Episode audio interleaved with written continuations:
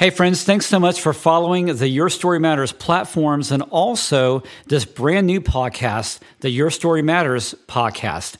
I collected a lot of these stories from survivors to share of their journey of survivorship, healing, and recovery from abuse. It helps us understand by listening to somebody else's experience. It serves as a guidepost into opening up our understanding that two things we're not alone and it wasn't our fault. So I thank you for joining me on this journey. Also, be sure to follow me on another brand new platform, Substack.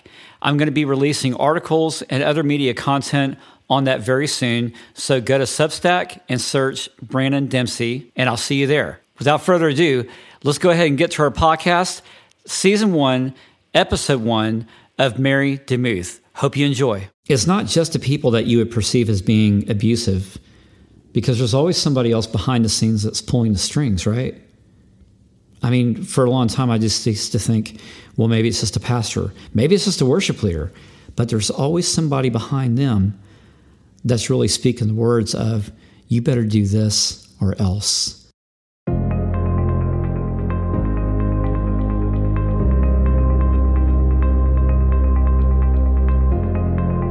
Welcome to the Confessions of a Worship Leader podcast with Branon Dempsey. Confessions of a Worship Leader is born out of crazy and heartbreaking ministry experiences by Branon Dempsey to help you as a worship or ministry leader. Now, it's time to confess the mess. Here's Branon. Hey, worship teams, leaders, pastors, friends, thanks so much again for coming into the Confessions of a Worship Leader podcast. I'm Branon Dempsey. And some of you may know me from worship team training with all the work that I've done throughout the years, helping worship teams, traveling across the country, doing workshops, writing books, articles, you name it. Some of you may only know me from Confessions of a Worship Leader, which I welcome you guys. Thanks for coming in. Some of you, maybe that are listening, have only heard me here for the first time. So I say, welcome. And hey, great to meet you. My name is Branon, as I said before. So I wanted to take this time uneditedly as I do this podcast and also off script to tell you a little bit about my story and why I started Confessions of a Worship Leader. So, just in case we get interrupted, it's just my boys in the background. Now, Confessions of a Worship Leader is not just a social site or articles or these podcasts, even. It's actually a book that I've been writing for the past few years, and I have to go backwards and tell you a little bit about my story, how I started worship team training, how I started Confessions of a Worship Leader, and what brought us all here. So let me go back to the beginning. I began worship ministry back in 19, I hate to say it, the 1900s of 90s. And I began ministry early when I was in high school. So I've started doing music ever since I was a young boy. And in fact, I wrote about my own boyhood experience, my story uh, that comes out on a different uh, podcast, and also a book that I've written called Facing the Shadows, in which I explain my whole story and my whole background and abusive past. Now, that will come later. But to catch you up in the here and now, where we started was me leading worship out of high school, doing music, and being asked to do different things outside of school, outside of even the church, and then back into the church where I began my uh, positions of being like associate director of music, um, worship leading, uh, maybe just plugging in songs or back behind the mixing board, whatever. And along the way, I've seen a lot of things within church, just like you, that were not impressive, that were not happy at all, and some things that have really almost made me think and question about my own faith in God. Uh, luckily, I had a lot of great brothers around me that brought me up through Scripture. At the same time, confused by the things that I would see in church. Now, I didn't grow up in a Christian home, not until later on. My parents divorced when I was five. My dad was not a Christian, at least he says that he was, but through that background, that's a different story. Now, I lived with my mom for most much of my life, and when I was nine years old, received Christ as my Savior out of a bad experience, and then moving through my young uh, teenage life, I tried to live my life my own way, the way I thought I wanted. Of course, as you know, being a Christian and trying to live your own way does not work. And so God made that very clear to me uh, back in about 1992. I had a tragic car accident that totally, completely, almost immobilized me. I spent the next seven and a half years on my back due to nerve damage, uh, torn muscles, and uh, impending uh, nerve damage that uh, uh, resulted in my lack of ability to walk and do normal things. I had to learn how to walk all over again, put on my clothes, eat, you name it. During that time, I met my wife, my lovely wife, Heather, back in high school. And if it wasn't for that accident, I probably would have pursued my own uh, career in music production. I had a four year scholarship going to Berklee College of Music in Boston, which I had to forego due to the accident. But it was a great, awesome change in my life, and I would not have gone back because I would not have my lovely wife and kids today. So, coming out of that tragic experience, I found my calling in Scripture. I had a great big brother in the faith that brought me to the Lord in discipleship which I never had. So when I realized that, yeah, you can't be a Christian and live your own life too, I mean, you can try, but it doesn't work out very well. He discipled, me through the scriptures. Uh, he was an awesome brother um, that I've met back from the studio days. Uh, he also uh, was he also did airbrushing for a living, and he would do graffiti, paint. Uh, just an awesome man of God that that knew his scriptures, and I wanted to be like him. So this is back in Southwest Houston, um, and I learned from him deeply and greatly in the scriptures, and that's where I found my call because he even brought it to my attention. Well, Branon, you do music and you love the word. What do you think you can do about it? I had no idea what worship leading was at that point. Worship leading wasn't even a thing. It was more like a, you know, uh, Sister Mary at the piano playing, and we just sang along with it.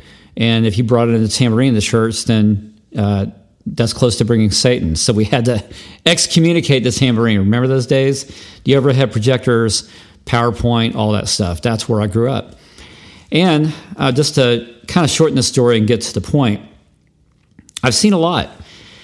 And in music, I've seen a lot. At being a trained musician, having two degrees in music, and um, a lot of uh, my own uh, studies and uh, being with Maranatha Music and great guys at Integrity and all over have taught me and trained me. Uh, plus, doing things in the school district I've taught for a long time. So, music was always a part of me, and teaching and training, I just love it. So, I followed that path. And in music, then I realized that, hey, I want to do something for God, but I didn't know what it was. So, that's where uh, other friends came into picture, and they knew that I did music, and they wanted me to do more. But they wanted me to do this from the vein of playing for church, which I thought was a new deal. And I felt very, very uh, out of water, so to speak. So as the years went on, I really enjoyed leading worship and doing what I was doing.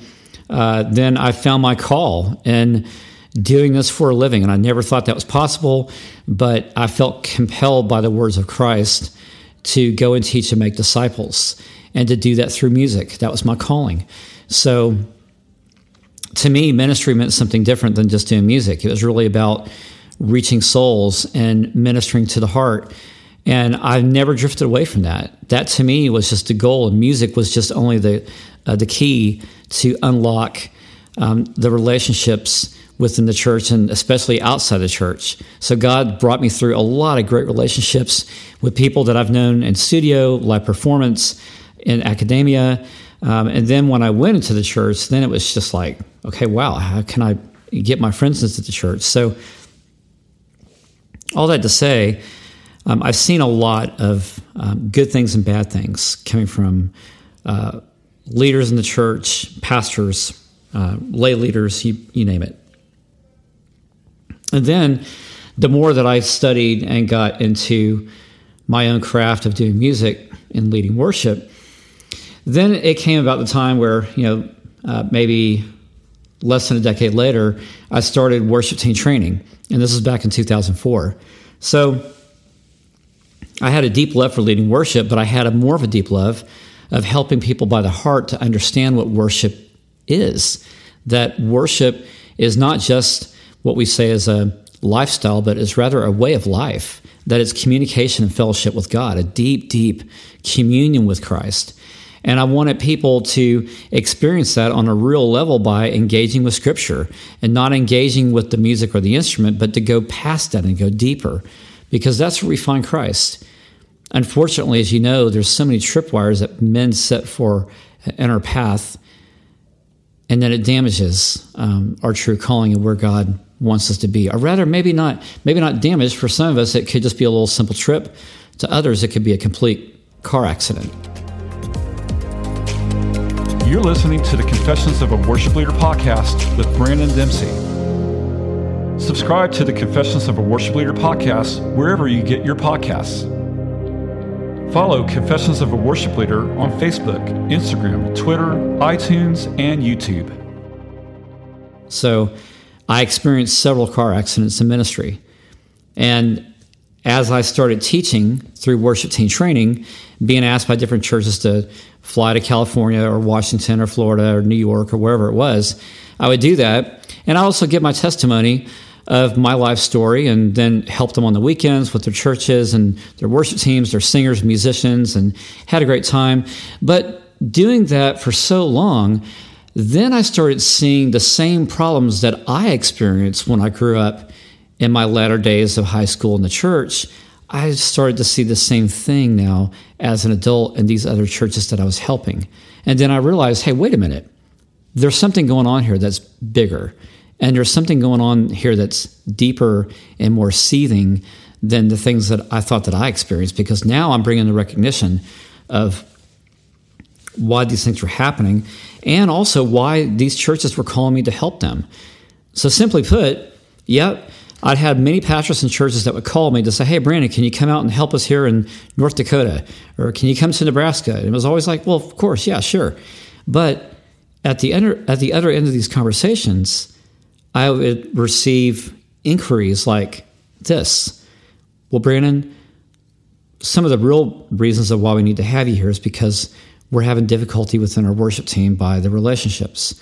Or the pastor would call me and say, Hey, Branon, I'm having a few problems with our worship leaders and we need some help. Now, on the surface, it seems okay, but when I got there, I realized, hey, there's some deeper relationship crap that's going on that no one's dealing with. And then it got to the point as I kept going to these different churches, I realized hey, wait a minute, it's not just music people are after, but I'm getting questions about me coming in to help their worship team because it's now it's about personal relationships. So I'll be honest with you 80% of the time of me doing worship team training for all these years, even up to today's date, I found that much of it was people just couldn't get along. And the reason why people couldn't get along is because there was some impending leadership coming from top down that was crushing. And along the way, I realized what it was spiritual abuse. I recognize it because I encountered spiritual abuse deeply and heavily in about 1999, going into 2000. I spent five years in a church where I was emotionally, mentally, and spiritually degraded to the point where it costed me my health, it costed me my sanity, it costed me my questions of even being alive. I was so distraught, so hurt, so depressed, so deeply damaged. The good thing was that I got a lot of great help. God provided therapy in my path and great men who helped me, but it took years to heal. And I'm still healing even today. That spawned off to other things in my life that I went through that needed some deeper work that God had done graciously and marvelously. And I will tell you to this day, I am on the path of healing. And there are parts of me that have never been healed since I was six years old that I deeply just rejoice and I feel so much freedom in a way that I never felt it before.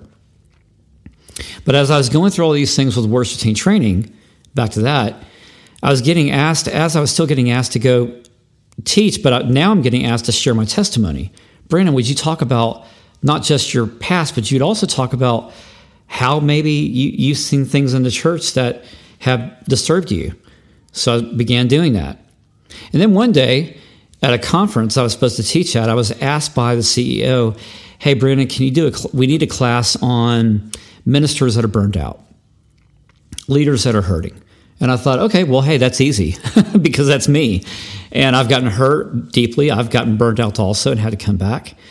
So, sure. But we didn't know, we didn't have a title of what to call that class. And so I called it uh, with a great help mentor of mine. He was like, well, Branon, you're a worship leader. I said, yes. And um, you have what? Confessions, maybe. So then we just coined the term right there Confessions of a Worship Leader during that time, there was this fad of Confessions of a Drama Queen or Confessions of this or Confessions of that.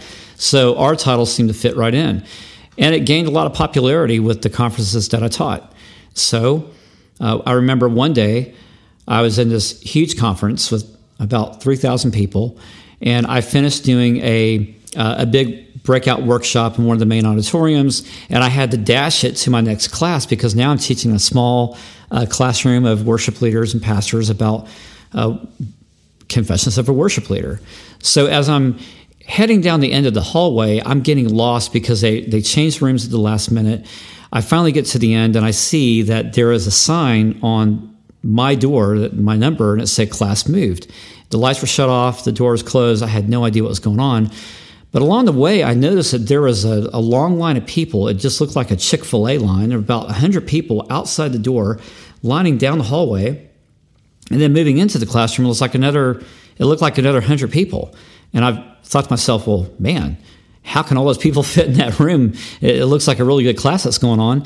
So one of the, uh, uh, uh, I don't know, one of the worship leaders that was in that class, uh, some of the attendees stepped out. Um, some that were standing in line, they were watching me and they just said, Hey, uh, you look like you're lost. And I said, Well, yes, I am. I, they moved my class and I don't know where I'm going. I felt like Dorothy. and they said, Well, what's your name? And I, they saw my lanyard and they, they knew that I was part of the conference. And I told them, Branon Dempsey. And they said, You're Branon? I, like they heard my name before. I'm, I'm creepily, eerily, I said, Yes. And they said, Well, all these people here are waiting for you. And when I heard that, tears came to my eyes. And it wasn't because of the people that were there. It wasn't because the class that's being taught. It wasn't because of the great attendance of all these people showing up for me. God showed me in that moment that there were so many people that just needed to hear encouragement and needed to identify with somebody else's story and to think, to understand that they're not crazy that it's real. And I just started to tear up and I couldn't believe it. I walked in the classroom and there they were, smiling faces, just eager to share and eager to hear what we were going to discuss that day. And that stuck with me. So ever since then, I was getting emails, calls about, hey, can you do blogs? Hey, can you do this or that? And so at that point, we just, uh, this is 2013 and we titled our social medias, even a, a small website called Confessions of a Worship Leader. And so I continued that path for a few years. And during that time, a lot of great changes in my life with my family. We were originally living in Houston, Texas. We moved here to Austin, Texas, which we've been here about close to four years. And during that transition, I had to put some things off on the side. Uh, traveling had to hold for a while. We had two boys, you know, all these great things were happening. And now I got settled again. And, you know, of course, coming out of the pandemic, now we restarted Confessions of a Worship Leader. And going further, uh, the publisher that I'm working with my first book called Facing the Shadows, well, that publisher was also interested in the second book, which is the one I'm writing right now, Confessions of a Worship Leader. So we started more podcasting. You see my daily confessions, or maybe you haven't on Facebook and Instagram and things that we sputter out on Twitter. And so that's me. Now you're caught up. This is the reason why we started Confessions of Worship Leader, why I had it in my heart years ago, why I still do it with a passion now. And even deeper, I grow because, again, there were so many people, so many even pastors that are hurt that I don't think we realize that the institution of our churches, you know, when you think about it, it's not just the people that you would perceive as being abusive, because there's always somebody else behind the scenes that's pulling the strings, right? I mean, for a long time, I just used to think, well, maybe it's just a pastor, maybe it's just a worship leader, but there's always somebody behind them that's really speaking the words of, you better do this or else. I know that because those words were spoken to me. So, in these podcasts and in the coming book that I'm writing right now, I want to be sharing with you these truths and the things that not only happened to me, but journeymen and women who have come along my side that want to share their story as well.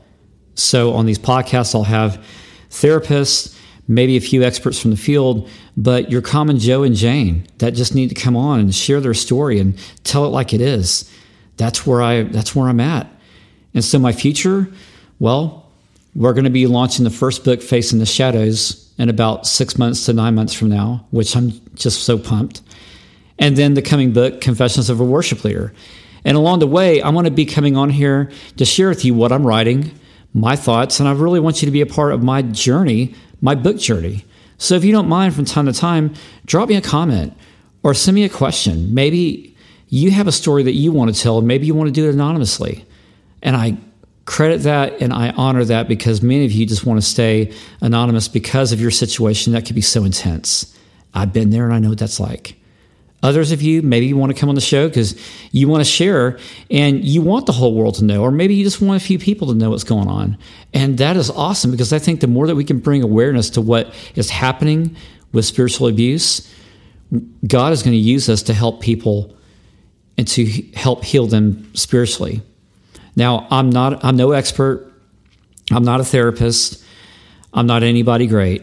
I'm just somebody who's lived the life of what I've went through as a worship leader, growing up in the church, coming from a fractured background, learning and understanding and, and missing the mark of trying to fit all things and put it together.